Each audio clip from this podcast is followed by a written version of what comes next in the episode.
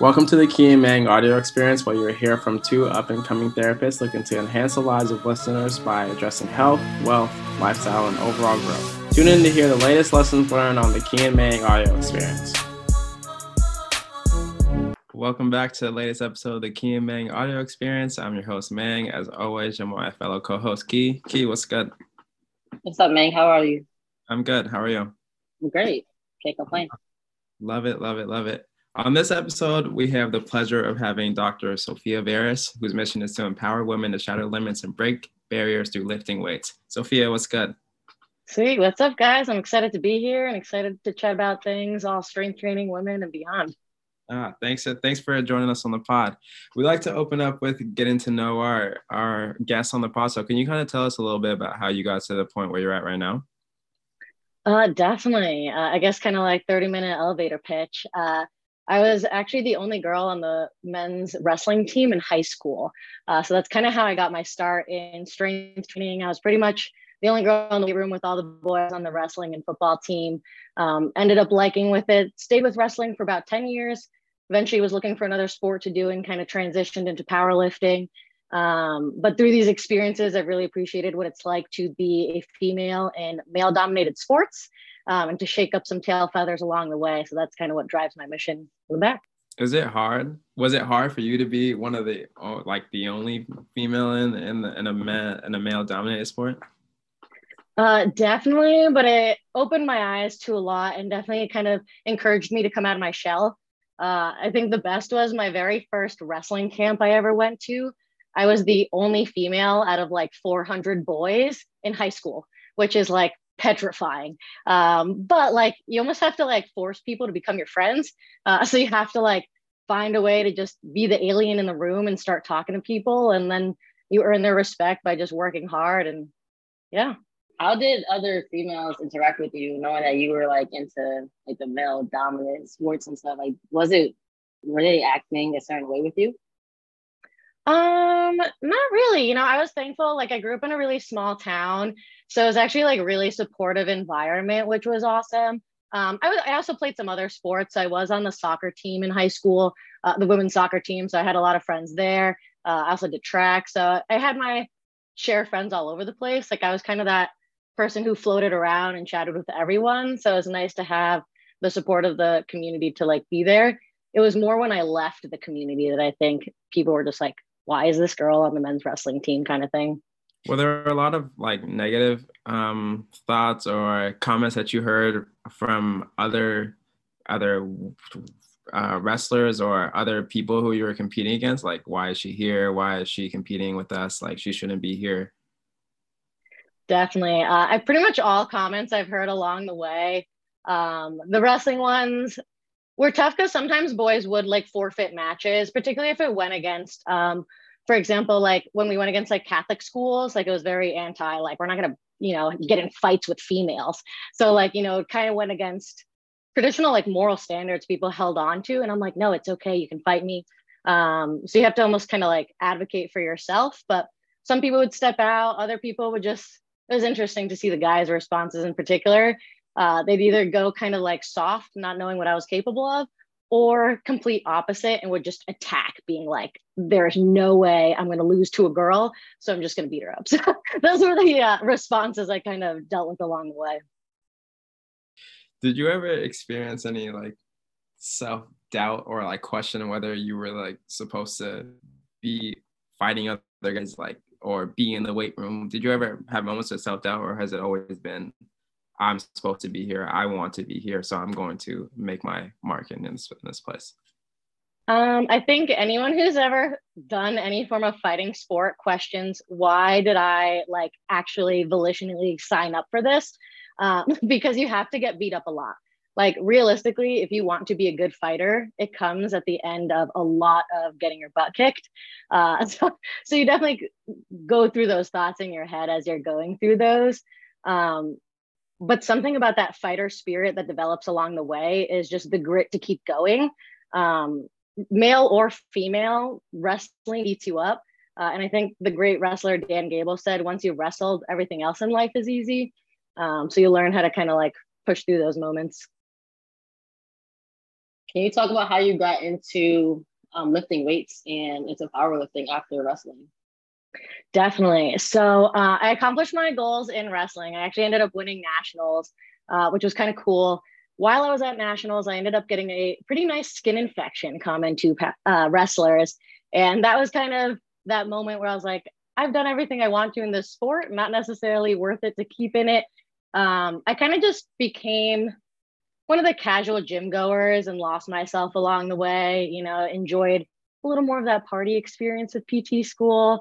Um, just like going to the gym, the center, I would lift weights because that was all I kind of knew. Like pretty much hop on the elliptical 45 minutes to an hour and then like lift some weights. Uh, but I had no direction. I almost like really missed being an athlete.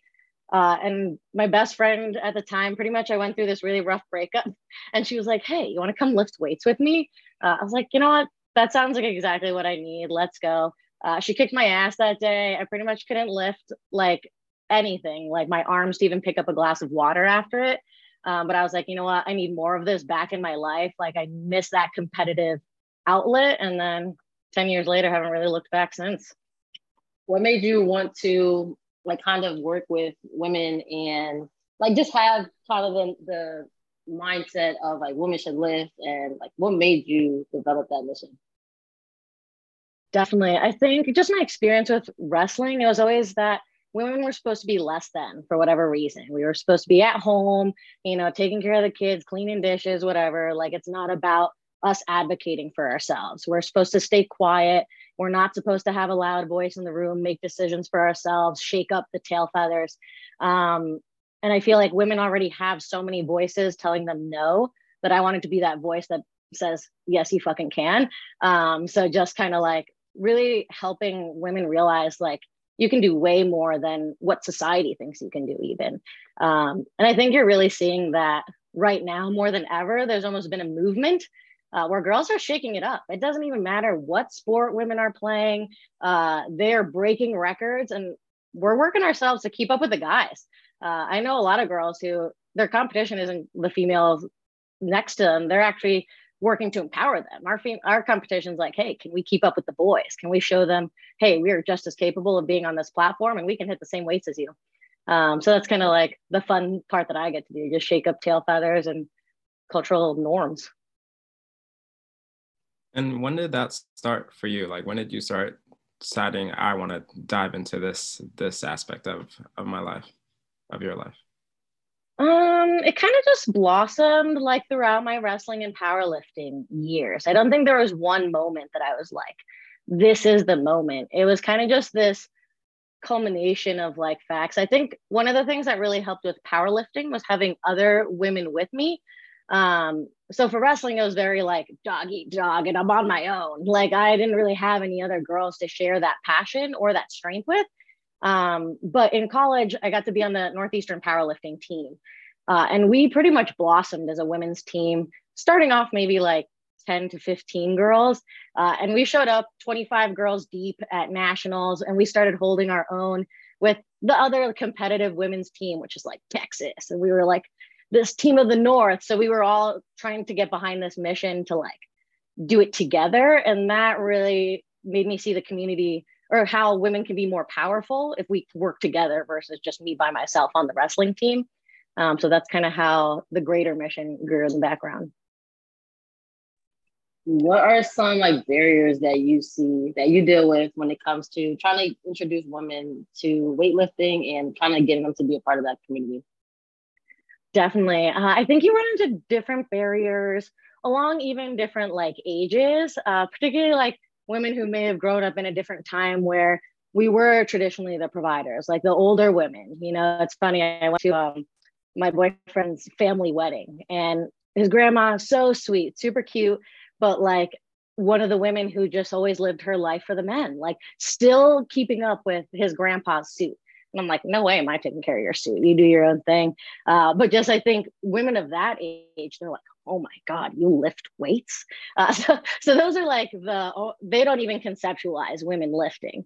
Uh, and then there's like, I would say maybe the younger cohort that they're going through uh, menopause right now, and they're seeing this cool trend throughout their lives where I would say maybe even the past 20, 30 years, we went from the quintessential women's figure used to be like Jennifer Aniston, and now it's like Beyonce and J Lo are rocking the curvy figures. And I think that women who are in their 60s now really saw that transition. Uh, so they're more likely to kind of be in the process of swaying their minds, like, oh wow, there's these younger girls lifting, and, and now there's some people lifting in my age in the masters, and they're like almost excited to get this new opportunity to do something they've never done. Um, in the like 30s 40s i think the biggest barriers are honestly motherhood which is another reason i love helping women um, moms are like superheroes. They tend to sacrifice more than anyone else. Um, while you take a vacation on family vacation mom is still like working and organizing.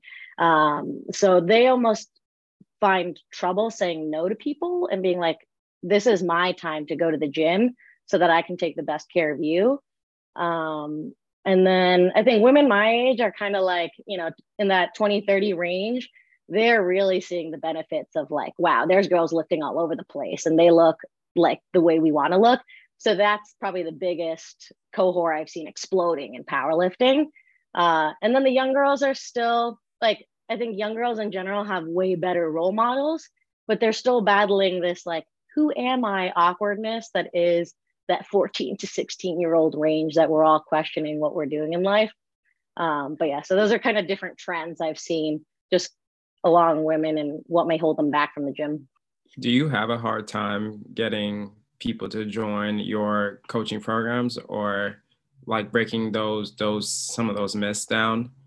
Or is it kind of a easier conversation to have now once you can explain some of the benefits to getting in the weight room or strength training or resistance training? definitely. Um, within my niche, more of the people I track tend to be powerlifters. So they already know what they're getting. It's maybe a little bit harder to start someone who's never lifted before and be like, hey, we're going to lift weights and we're going to learn how to do this over the internet. Um, so it helps to have some body awareness and like experience with the weight room. Um, that being said, there's ways to get everything done. So if someone wants to start and be like, okay, I want to do my first powerlifting meet and get this going, uh, you can definitely make it happen. People who are younger are really gravitating towards the virtual world. You know, it doesn't matter where your coach is, you just want someone who connects with you. Whereas before, it used to be like, hey, it's usually the coach in town or like the coach who lives in your state that does it. So I'd say this age cohort, a lot easier to be like, hey, this is virtual stuff and this is how it's done. Um, I think maybe some of the older athletes prefer to have someone in person so that way they can get an actual eye on them to coach them up on their things like techniques or even like, you know, I, I do actually a lot of work with masters lifters. And sometimes it's like, hey, you know, I love lifting. I'm afraid to maybe go 100% by myself. Uh, whereas I have no problem like being in the gym by myself and setting up the racks. And like, if you fail, you fail. I think that's a lot scarier when you're like 60 and you're like, oh yeah, let me just throw caution to the wind and fail in the gym by myself. Um, so they may prefer having someone in place with them that they can, you know, get a spot if they need it. Can you talk about your experience with educating um, like the public on the different aspects to training for women? I know you have a couple of courses out that you developed. Can you like talk about the reason for doing that and then also like how was the experience with putting it together, like putting together a course? Definitely like how this all came to be. Um, do you guys work more in the ortho setting? Yeah. Yes. Okay. I think we've all come to appreciate how large of a gap there can be in ortho from ending physical therapy to return to performance. Uh, I'll tell you that gap is only bigger when it comes to pelvic health. Uh, so pretty much they're doing like the lowest level of exercises in pelvic health and then wondering why it's not translating to 200 to 300 pound squats. Um, it's pretty much as far like, you know, transverse abdominis stuff is great to bring awareness to an area, but no way is that really going to carry over until you start progressively loading things appropriately. Um, I was lucky enough to have a pelvic health PT who was super progressive, and she helped me apply pelvic health principles with strength training principles to really apply it to that return to performance segment so that it does have that meaningful change. Um, and so, funny enough, how my course ended up coming to be, uh, Michael Mash of Barbell Rehab was my mentor in the clinical athlete level up mentorship program. And I had gone to a very popular pelvic health course that weekend. I've actually taken the full certification for pelvic health in this course and was like almost a little disappointed by the course that I had taken. I was like, I can't even believe they're still preaching this really old school stuff. Like, you know, it, they were citing rat studies. It was that bad. There was no studies to support the intervention being performed, being sold by this probably the most popular pelvic health company. And I was just like, this is crap. We need to put out something better than this. Uh, so that's kind of when he was like, you know what? I actually could use some coaching up or like knowledge about pelvic health and return to performance. Uh, so I ended up putting on like a private seminar for Michael and just taught him, hey, this is how you would work the pelvic floor with squatting with the barbell. Um, and then from there, he was like, do you want to create a whole course of this? Uh, so I expanded it to be pelvic health related and then also focusing on pregnancy, which is another topic I think that it's still that in between between like some providers are like, yes, keep moving the whole time. And others are like, no, bed rest, you're pregnant, you shouldn't be doing anything. Um, but in reality, there is a lot of evidence to support uh, activity in this population. So I really expanded it to be unique considerations for the female barbell athlete really thinking about different points lo- across the lifespan. Sorry, that's my do long you, ramble about it. do you are some of your clients in that like pool of people who have who have like are in that that situation, like whether they're postpartum or are pregnant, but they still want to continue to train? Definitely. Uh, I just had probably one of my best case examples. So she was previously competitive powerlifter or did like one meet but always very active, bodybuilding, some form of lifting background. Uh, she was determined to strength train throughout her whole pregnancy, adjusting things as appropriately, but you know, was like, hey, let's keep this going. Uh, had a super supportive midwife doctor team that was very progressive. Her midwife was like, don't stop strength training. Uh, so she really like, you know, honestly, she was in great shape and could go the whole time. She strength trained up until two days before delivering the baby modified, of course, at that point, but still hitting a little barbell stuff. Uh, had no pain at any of this. So no pelvic pain, no SI pain, no low back pain, nothing like that. Um, she had no pelvic floor issues during this time, had a really great natural delivery along with her birth plan. And she's already, I mean, granted, she's still in the six week time frame now, but she's up, moving around, walking with the baby, can move the baby around, do everything she wants. Uh, and that's the type of prenatal care really or like you know pregnancy and postpartum care that all women deserve um, so i want to teach more personal trainers how to deliver that uh, so that way moms can feel nice and strong throughout their whole pregnancy and then come back a little bit faster in the postpartum so when it comes to having that kind of information and having a case study like that of knowing okay my stuff like what i'm teaching works. How do you go about making sure you get that message across more people than, that might be interacting with pregnant patients or moms that want to get back into weight training or anything like that? Definitely. Uh, i think education is the biggest key which is why you know i try to do things like educate with a course or webinar.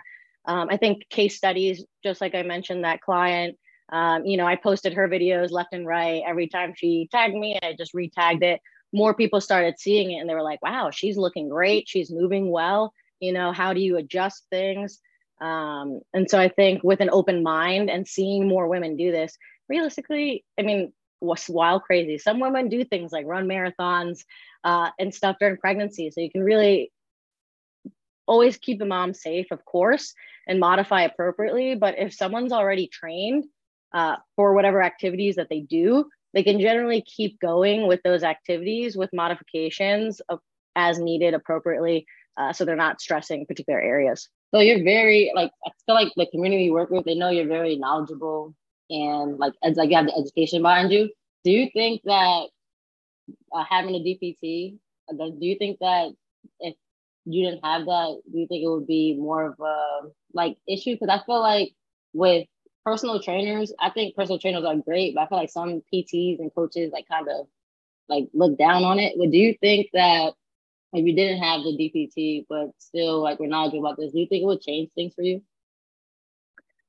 I think people find comfort in the credentials, but we know that letters can be the alphabet soup behind your name. If you're not actively practicing and, you know, providing the the highest level evidence care, then the alphabet soup behind your name doesn't really matter. So I think that the credentials help other people have confidence, but I don't think that's all of the knowledge that I bring to the table. Um, in general, I think what the DPT allows you to do is practice safe clinical care, right? Their main goal isn't necessarily to turn you into the best physical therapist of all time. It's to make sure you're safe, you know, you know your red flags and you have no emergency situations happen on you and that you pass your boards.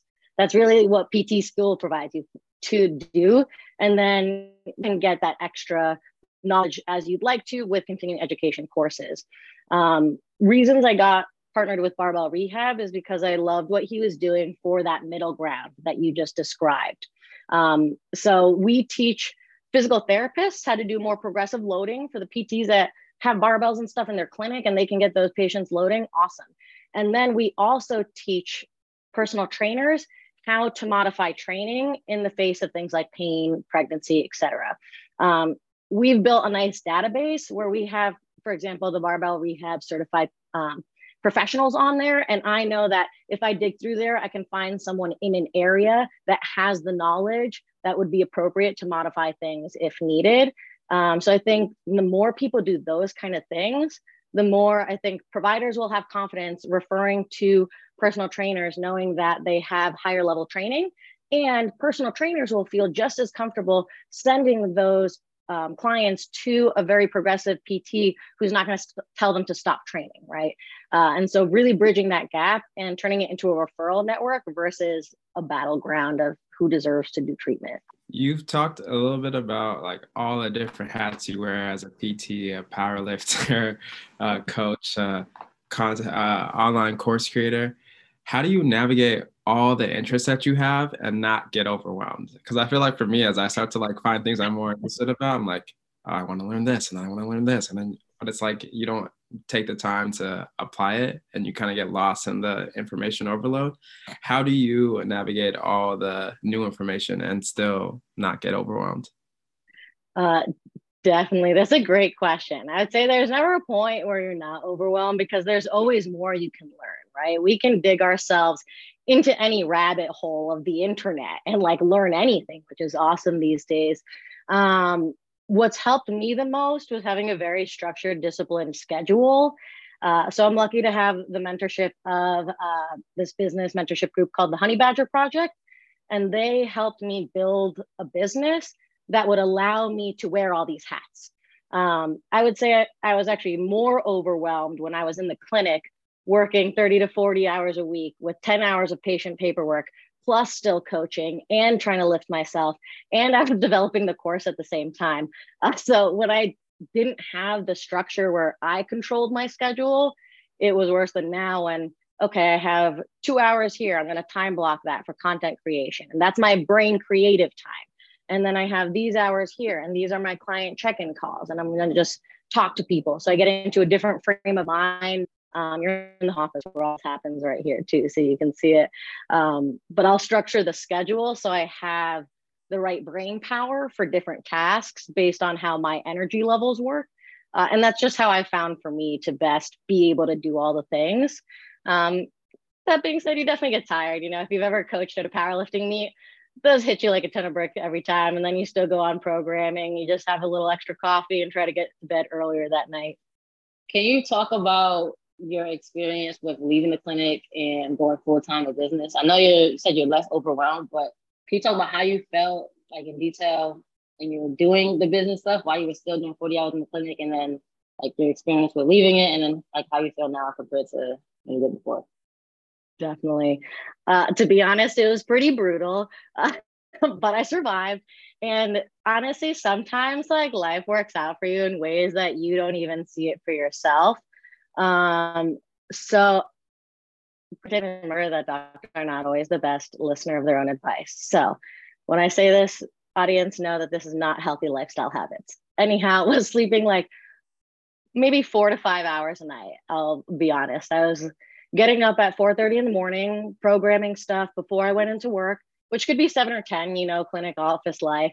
Um, plowing through the day, working through lunch, staying at the office late, driving home, maybe getting training in if it's an early day, or just driving home to turn around and do it the next day, squishing in a little bit of more programming or check ins at night to do the same thing in the morning. Um, I had actually gotten one of the opportunities of my lifetime during this. I was doing the clinic, making the course, all of this, and all of a sudden I got an invite to the Arnold Sports Festival. Um, it was something I'd been hunting down for years, and I was like, "Oh God, this is not the time for me to take this on." Uh, but when you get that invite, you can't say no. So I was stupid enough to say I'm going to sign up for the Arnold. Uh, at a certain point, I, I debated dropping out. I was just like, "Oh my gosh, you're going to make an idiot of yourself! Like this is a terrible idea." Um, but I just kind of talked myself and was just like, you know what, this isn't the athlete you are now. This is the athlete you've been your whole life. What you're going to do is you're just going to pull yourself together, adjust the game plan appropriately, make it foolproof, take some lower attempts if you have to, and then take the game day that's there that day. Um, who would have guessed that on four hours of sleep with the, craziness, I would have one of the best meet day performances of my life uh, went nine for nine on a stage in front of thousands of people and won a grand prize check. Uh, so you never know what's possible. Like even if you're breaking down and you're like, I'm not sleeping, I'm crying and having panic attacks, you can just like still keep moving. Granted, that is not sustainable. It was a short-term strategy all along, and I kind of knew what I was building. Um, but you'd be surprised at the stuff you can kind of pull together out of your butt if you have to. That's big time. Congrats. What's your favorite lift to compete in? Ooh, I'd have to. Uh, it honestly balances. Let's be real. It always goes with the lift that you do better in. I think there's different personalities to the lifts themselves. Uh, I love being a big bencher, you know, let's be, but being a big bencher is about being technical, being very methodical, right? It's not an intense, aggressive lift. Like my most animalistic primal self does not come out benching. But my fun loving, hey, this is bench time. This is what I love doing comes out then. Um, but I would say deadlift is my favorite to go Hulk mode on. Um, that's kind of just like back smack. That brings me back to the wrestler days where it's just like, you're going to fight through this regardless of how heavy it feels. Uh, it also helps it's the last lift you have to do. So you can really do just like an energy dump. Uh, squat, you still have to be like, oh, I have six more lifts to go through after this. I have to watch what I'm eating yada yada. But deadlift just falls to the wall, leave it out there. I also think bench is one of those lifts that. It doesn't seem like girls should be doing. So I don't know. I like bench too. it's definitely, definitely, not something you, you would expect. Well, at least some people would expect girls to be doing. Um, I want to ask: Did your experience as being like the only woman in the room in regards to wrestling and having to develop that like toughness and grit, does that help you in like your business building now? Definitely. Uh, it's kind of like that Dan Gable quote I mentioned before, where it's like once you've wrestled, everything else in life is easy. Um, where like even at points where I was just like, oh, you know, is this gonna work? Like I was like, no. So if you've made anything work, like you can make it work. You just have to find a way. Uh, and that's what wrestling taught me. Like you just have to find your way. Uh, and so wrestling also taught me actually like how to keep going when you get knocked down, which 100% applies to the business. Uh, so while I was a national champion at the end, I will tell you that my freshman year, I ended up on the varsity high school wrestling team. And of the 30 something matches that I wrestled in that year, I won only one of them. Um, so pretty much got my ass kicked 30 times in front of everyone. Um, and then I was like, I want to get better at this. How do I not do it? And so, you know, I went to wrestling camps, did all the work, did all the strength room stuff, everything my coach told me to do. And then over the years, the ratio of wins to losses changed. Uh, and that's what you have to really see yourself as a long term athlete is changing that ratio. Because before you can ever win 31 times and only lose once, you start at the opposite and it just kind of switches down. Um, so I'd definitely say those skills of just catapulting losses into successes is probably the biggest thing that influenced my business practice.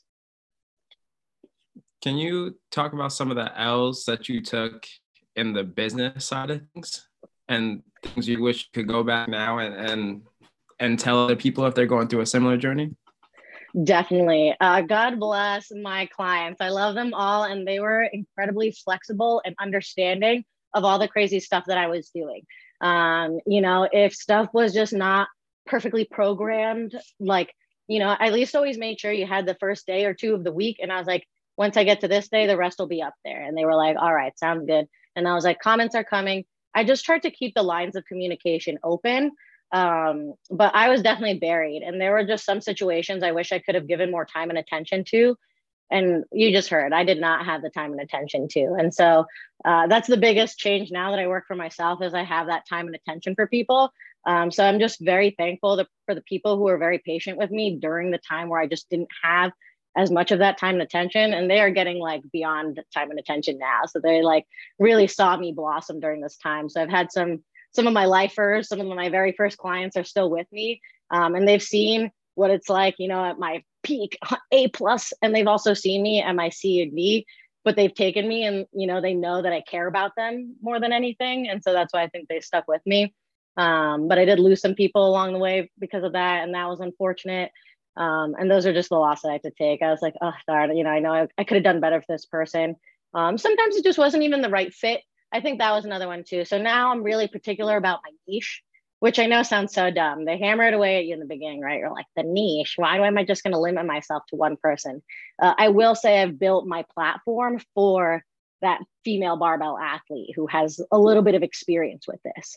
Uh, Gen Pop training is awesome, but it, I'm just the program isn't built for that. They need a little bit more time and attention than I can give. And maybe some of the cues don't always like come together well. So I think that because of that, there was a mismatch of expectations and work, you know, like this kind of program I think does better for someone who can just take the program, they do it, they consult you when they need a little help, but they're a little bit more self-sufficient. You're teaching that training process of, you know, that's a development as an athlete. I know what I'm capable of and not capable of in a day and I can regulate that during training without needing every like question answered all the time. Whereas I, th- I think the people who have a ton of questions just maybe weren't the right fit. So that was the tough part too. Is now I'm very selective about the niche, but I have awesome referral network, and I'll make sure they get to the right person who can give them that time and attention that they need. So I think just matching expectations all around was the biggest struggles throughout.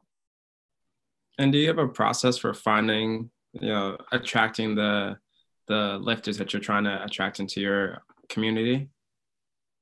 Definitely. You know, I've been lucky enough to find that they kind of gravitate towards me with all the stuff I do. So that kind of like uh, female barbell athlete uh, in the powerlifting realm.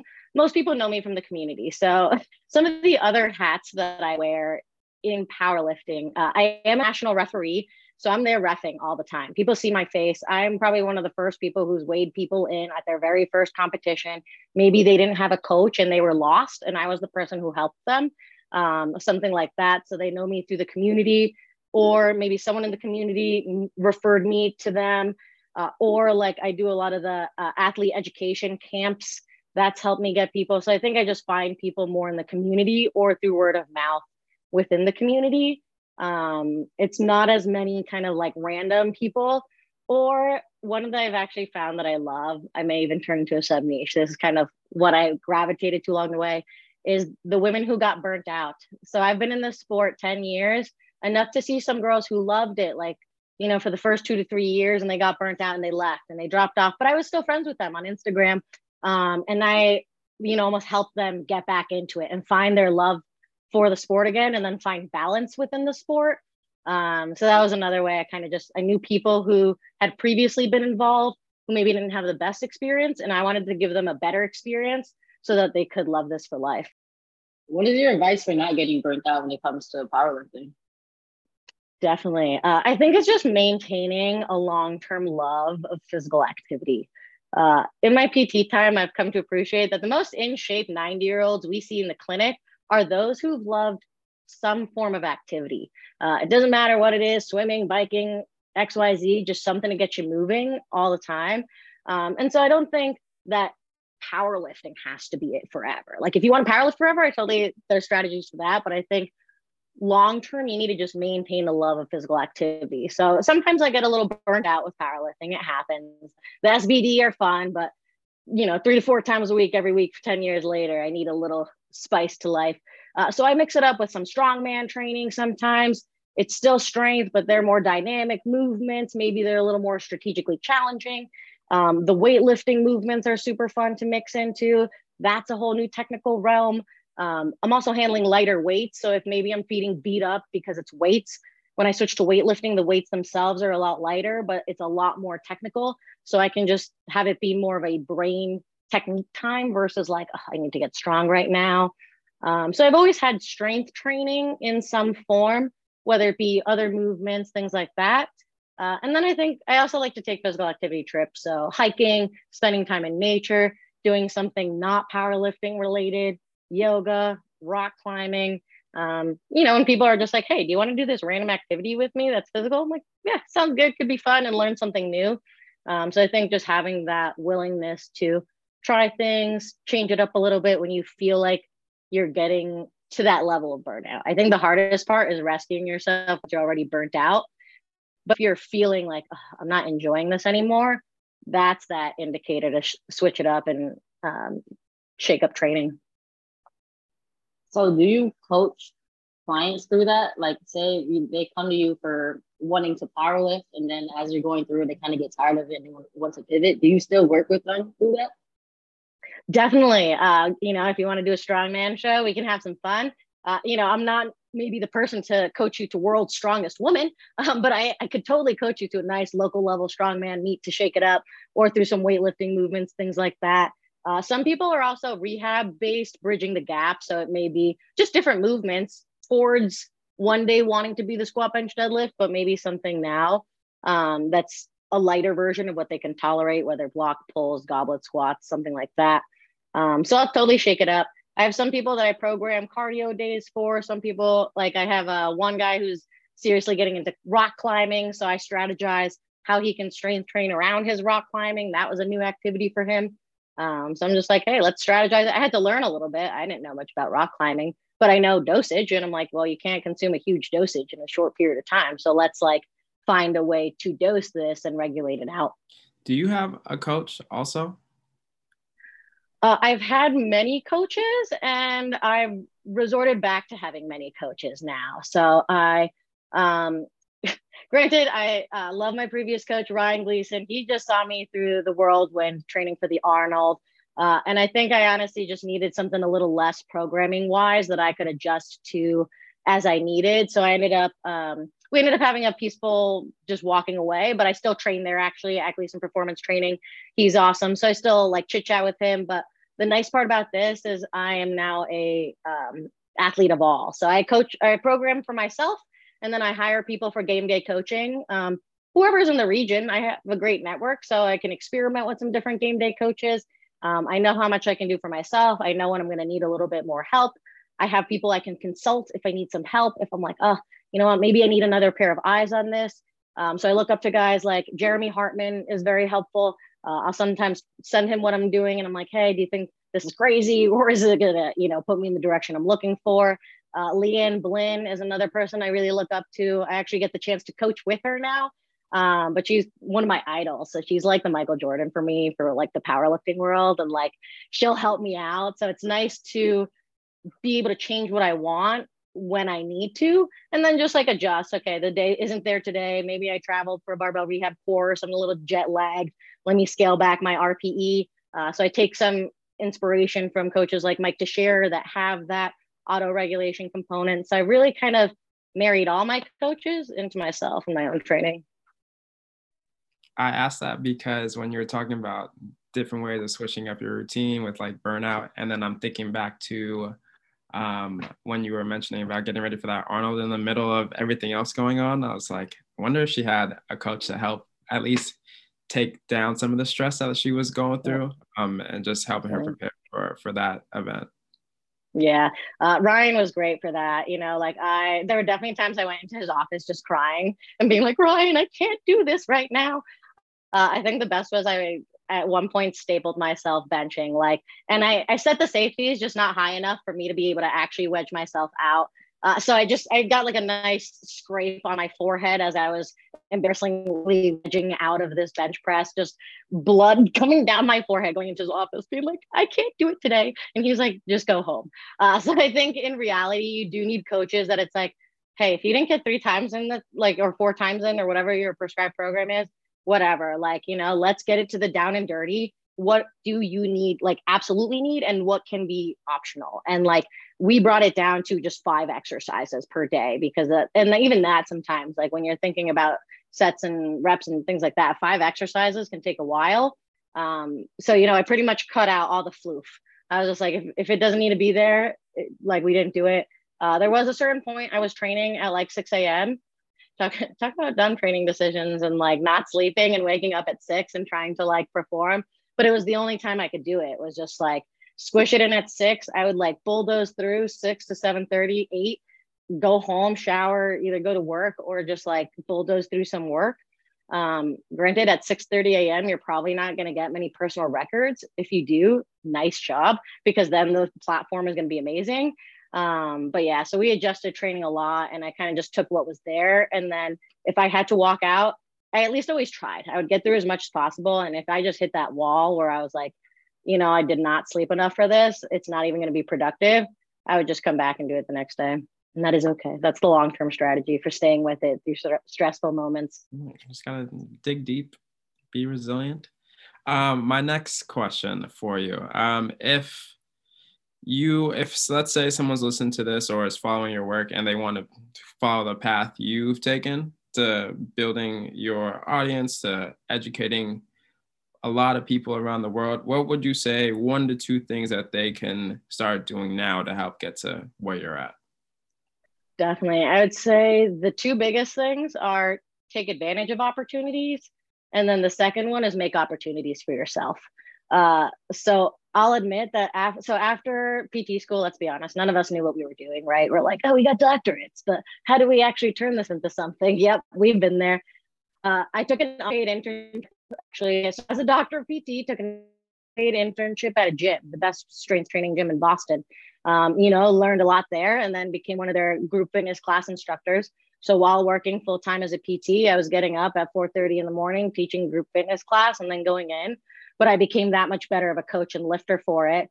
Um, also got, you know, free gym membership, so that helped. Uh, I did a lot of assistant coaching for people. So, like, for example, my old coach, Ryan, I had done so much assistant game day coaching for him. I've done game day coaching with a lot of other coaches. Uh, I got a chance to be an assistant coach on the junior world team, but those were the opportunities. They were just like, hey, do you want to do this? For the most part, I tend to say yes. Um, and now I'm getting better. There are times you can say no, and that's an art in itself. Uh, but even you guys gave me the opportunity to be on this podcast, and I'm like, "Yep, sounds good to me. Let's make it happen." Um, so I think just the more you take advantage of opportunities presented to you, the more opportunities will come. You never know if someone heard me on this podcast and then you know they reached out to me because they wanted me to be on their podcast. So that connection network you never know what'll happen. And that's honestly how some of my greatest opportunities have been presented to me was just saying yes to things. And then you got to go above and beyond. So if you're going to say yes to it you do got to go above and beyond on expectations there. Um, and then the other one is not being afraid to ask for those opportunities.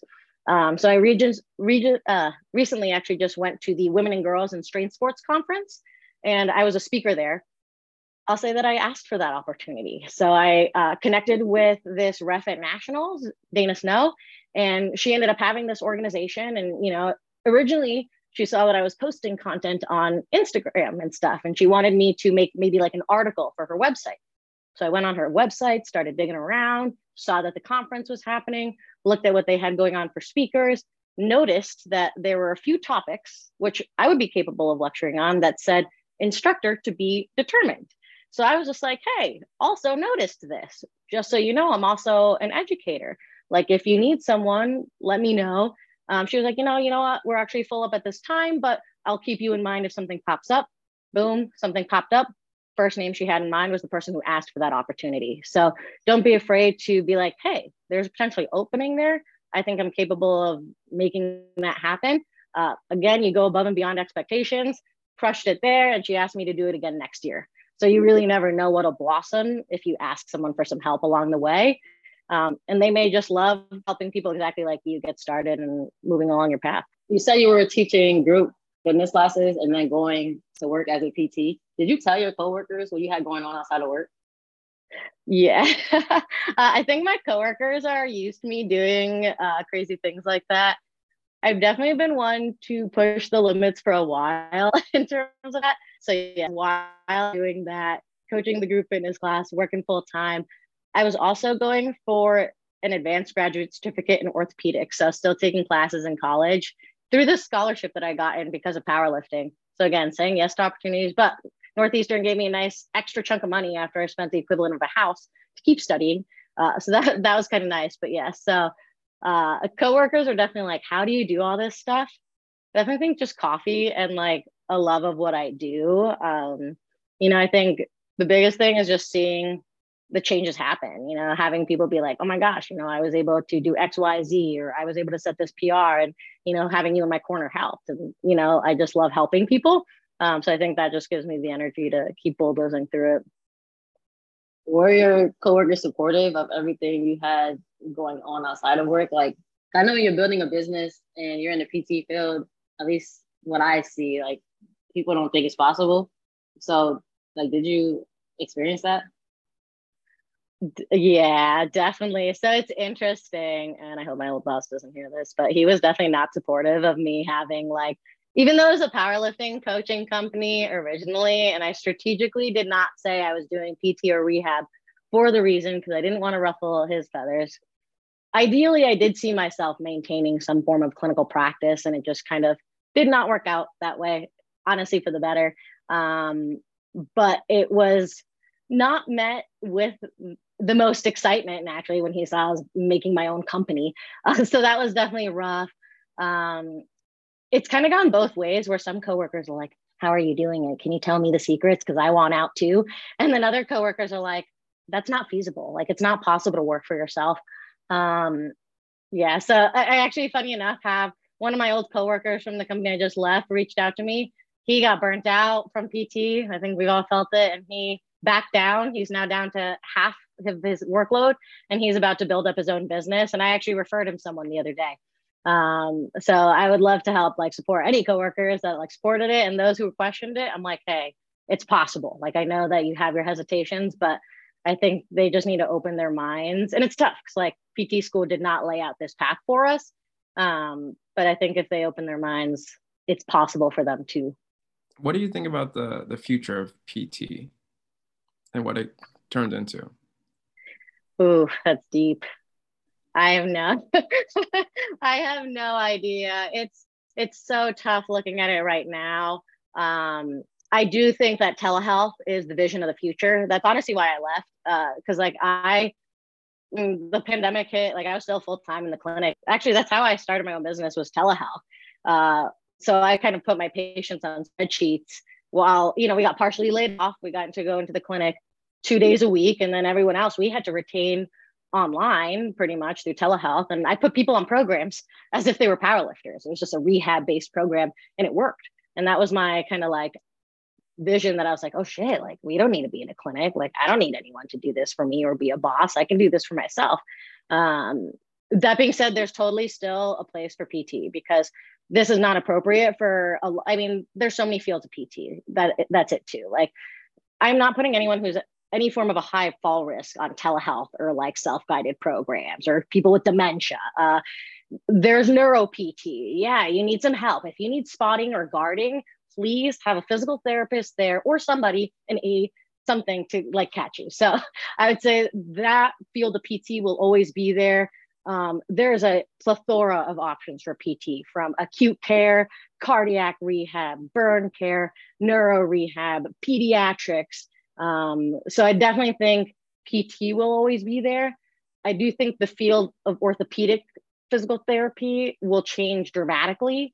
Um, I think hopefully we go away from more of the like floofy PT. Yes, hot packs are great. You can really do that on your own at home and you don't need to go to a medical professional for that. Uh, so hopefully it can be like more streamlined, uh, hopefully there's no more of this like overlapping appointments situation. In my ideal world like if i wasn't if i was still in the clinic i would like like 45 minutes one-on-one with somebody the whole time versus that okay 30 minutes next person comes in 30 minutes but they stay a whole hour so you're still stuck managing multiple people. Um, hopefully that will change in pt we'll see. I think more people need to get involved in pt advocacy but there's no way you can get involved with 40 hours a week of patient care, 10 hours a week of paperwork. So I could actually get more involved now in things like PT advocacy than I could before. Um, but I just advocate by helping other PTs break away from the system. So um, we'll see. But that's where I think kind of PT is going. It'll change up, but I think some things are definitely going to stay around. You talk about bridging the gap a lot. Do you ever see yourself going back and like being a professor in a PT program and trying to teach the things that you feel need to be taught that you didn't get when you were in school? Definitely. Um, funny enough, so I always kind of wanted to be an educator, and I always thought that like to be an educator, you had to do this like you know be a professor route because that's what they lay out for us, right? The only way you can teach is to like get some form of an academic doctorate and four more years worth of debt and then you can be a professor where they pay you like actually kind of less money sometimes than in the clinic unless you're like the research guru and you're trying to like you know fund millions of dollars into the university for your research um, that's not necessarily where my heart lies i totally think we need things like professors doing research i would do more of like a guest lecture uh, just go in once a semester maybe to the strength and conditioning class something like that and talk about it um, I love what I do with barbell rehab, more of the seminars. So I get to travel all over the US and spread the message even further. Um, if I were to do it at a college, though, it'd definitely be on a more of like a per diem basis or like a one class per semester, um, or even something like a lab, you know, be like a lab TA, um, that kind of thing. But I think full time professor wouldn't necessarily be the best route for my energy. What about if you could create like your own course? for to be embedded in a PT program? What would it be? What, what would it consist of? Strength and conditioning, but I would make you actually do it. So it's not just strength and conditioning principles. I want you to get yourself stronger in the course of this four months. Um, because that is what we ask from our patients left and right right we're like in in three to four months you'll be stronger and you'll be better but like if we've never challenged ourselves for four months to stick to a program follow it through do a pre and post testing, then you may never appreciate that process for yourself. Uh, so I would do some form of a strength and conditioning class, but honestly, have it structured to be more of like powerlifting programming style or whatever movements. We can choose an overhead press too. That's a good one. Um, but like, have you run it? You know, we go and we coach each other up, things like that too. Practice your cueing. You know, I think we talk too much about these things and we don't implement and act it through enough. Um, so instead of learning with internal versus external cues, I want you to use these strategies. I want you to coach each other up, make his squat look and feel stronger for him. You know, if he like, you know, is breaking down at a certain point, technique or whatever is happening, you know, see if you can make it better. Uh, work on motor control, right? We talk uh, like motor control, funny enough, got swept under the rug in PT school, and it's now one of my favorite topics to talk about. Um, so, you know, like use all these things that you learn in all your classes and actually teach each other get stronger. And then I think even like remember when we were students going to clinicals, we were like terrified to talk to patients. It's like start practice those skills with each other. And I think you're going to get more prepared clinicians going into clinicals and then more prepared clinicians coming out of PT school. So just practice it. Would that be a required course for everybody? um, some form of strength training class? Yeah definitely. You know i get the inpatient pts i know that they're not as excited about barbell squatting but them too they got to lift huge patients. Oh my gosh i remember and like even me in the hospital i had to pick up some 500 pound patients and like thank god i lifted. Like i wish i could have had my belt sometimes. Or like guarding on the stairs. God bless that could have been like you know a situation. I'm so thankful i was strong as a pt student so, like, even if you're not going to get into strength training, it'll only help you prolong your own career. If you have to work more and you're picking people up all day, learn some solid body mechanics with this stuff. So, I definitely think every type of PT would benefit from strength training. That's why I asked the question because I was like, the inpatient, no shade to inpatient PTs at all. But uh, I was like, no, they might argue against that strength and conditioning class. So I like how you broke that down.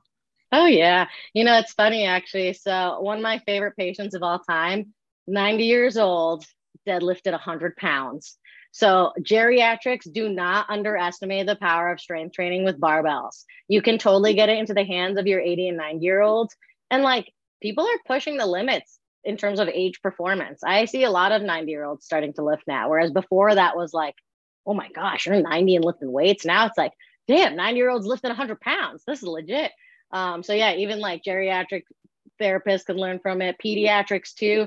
Oh God, I think honestly, strength training is one of the best things you can do to mitigate the risk for things like ACL tears and things like that in your like adolescent and um, teenager athletes too. I really like how you said that the class should require people to do it. Um, and that brings me to my question I love to ask. Um, you know how they say if you didn't do something, you can't really help. You didn't do something yourself, you can't help other people. How do you feel about that? Because I believe that, and I get so much backlash for that, especially in the PT field. Like, what are your thoughts on that? I think that in some capacity, you have to walk the walk. So, no, do I think every coach needs to be an elite level lifter? No, by no means. But, like, do I hope to see you at least meet the World Health Organization's recommendations for like two times a week of some strength training activities? Yes, like I would hope that you can walk the walk. Uh, in the same way that you don't want to go to the dentist with girls in their mouth, right? Because like they're clearly not up on their teeth care. So I think like, you know, or like if you're going to be counseling people on things, uh, I think one of the most painful things I experienced as a child was I had like a very obese doctor tell me I was like overweight. And like I was just a fluffy kid that liked to have dessert but played a ton of sports. Like they could have had that conversation in such a better way. But I think that they didn't even have the best grasp on their own health skills. So I think that at least the bare minimum of walking the walk. Um, but I think also sometimes it comes from retired athletes, which can be a thing too. Like, especially like look at gymnastics coaches if you're 16, 65, there's no way you want to necessarily do your elite level floor routine from when you were 16 but i think you can be a phenomenal gymnastics coach so like you know i, I definitely think it's related to the sport um, but some capacity of knowing the sport. Uh, funny enough there's actually this really good documentary on netflix that looks at the best coaches of all time. Uh, an interesting one is serena williams's tennis coach that she chose at a certain point. Did not play tennis at all but he was a strategist of the game. He was very meticulous. He knew players' plays. He knew when someone was going to force someone to go to the right or the left. He could tell people, like predict people's patterns really well. Uh, so that made him a phenomenal coach. Uh, I know football coaches that are great because they're great at statistical analysis on Excel spreadsheets. So those skills can also make phenomenal coaches too. Absolutely, absolutely. Uh, I won't go there. I won't go there. you've given us a lot today. Uh, but you could say one or two things that you want listeners to take away from this conversation today. What would you say? Um, definitely, like, don't be afraid to create opportunities for yourself, and then take advantages of the opportunities that come your way. Uh, that's how the biggest things in life will really come your way. And then, above all else, work hard. You know, everyone respects the hard worker in the room, and you know, some things may come out of luck, but I don't believe that the best things come out of luck. You got to work for them. So always keep your head down, work hard, and then turn those L's into W's. Stay ready so you don't have to get ready. Exactly. You know how it's done. Uh huh. Where can uh, people find you if they have other questions or they want to get in contact with you? Definitely. My personal Instagram is soph.squats. So that's S O P H dot squats with an S, not the Z or anything like that, uh, or through my business page at Collaborative Strength, spelled exactly how it sounds. Um, and that's it. And we'll put all those in the show notes when this drops. Key, you got anything else you want to add? No, I just want to say I really enjoyed this conversation and thanks for coming on. Awesome. Me too. Thank you so much for having me. I had a blast. I'm so sorry. Thank God this call came at the wrong time. But uh, thank you so much for having me here. And I appreciate it. I had a blast chatting with you guys. And, you know, always here as a reference for anyone, even if you don't want to work with questions, things like that. I just like helping people get to where they want to be. Appreciate you. We'll catch you guys on the next episode of the Key Mang Audio Experience. Thank you for tuning in to another episode of the Key Mang Audio Experience. Make sure to subscribe, give us a five star rating and review, and we'll catch you in the next episode.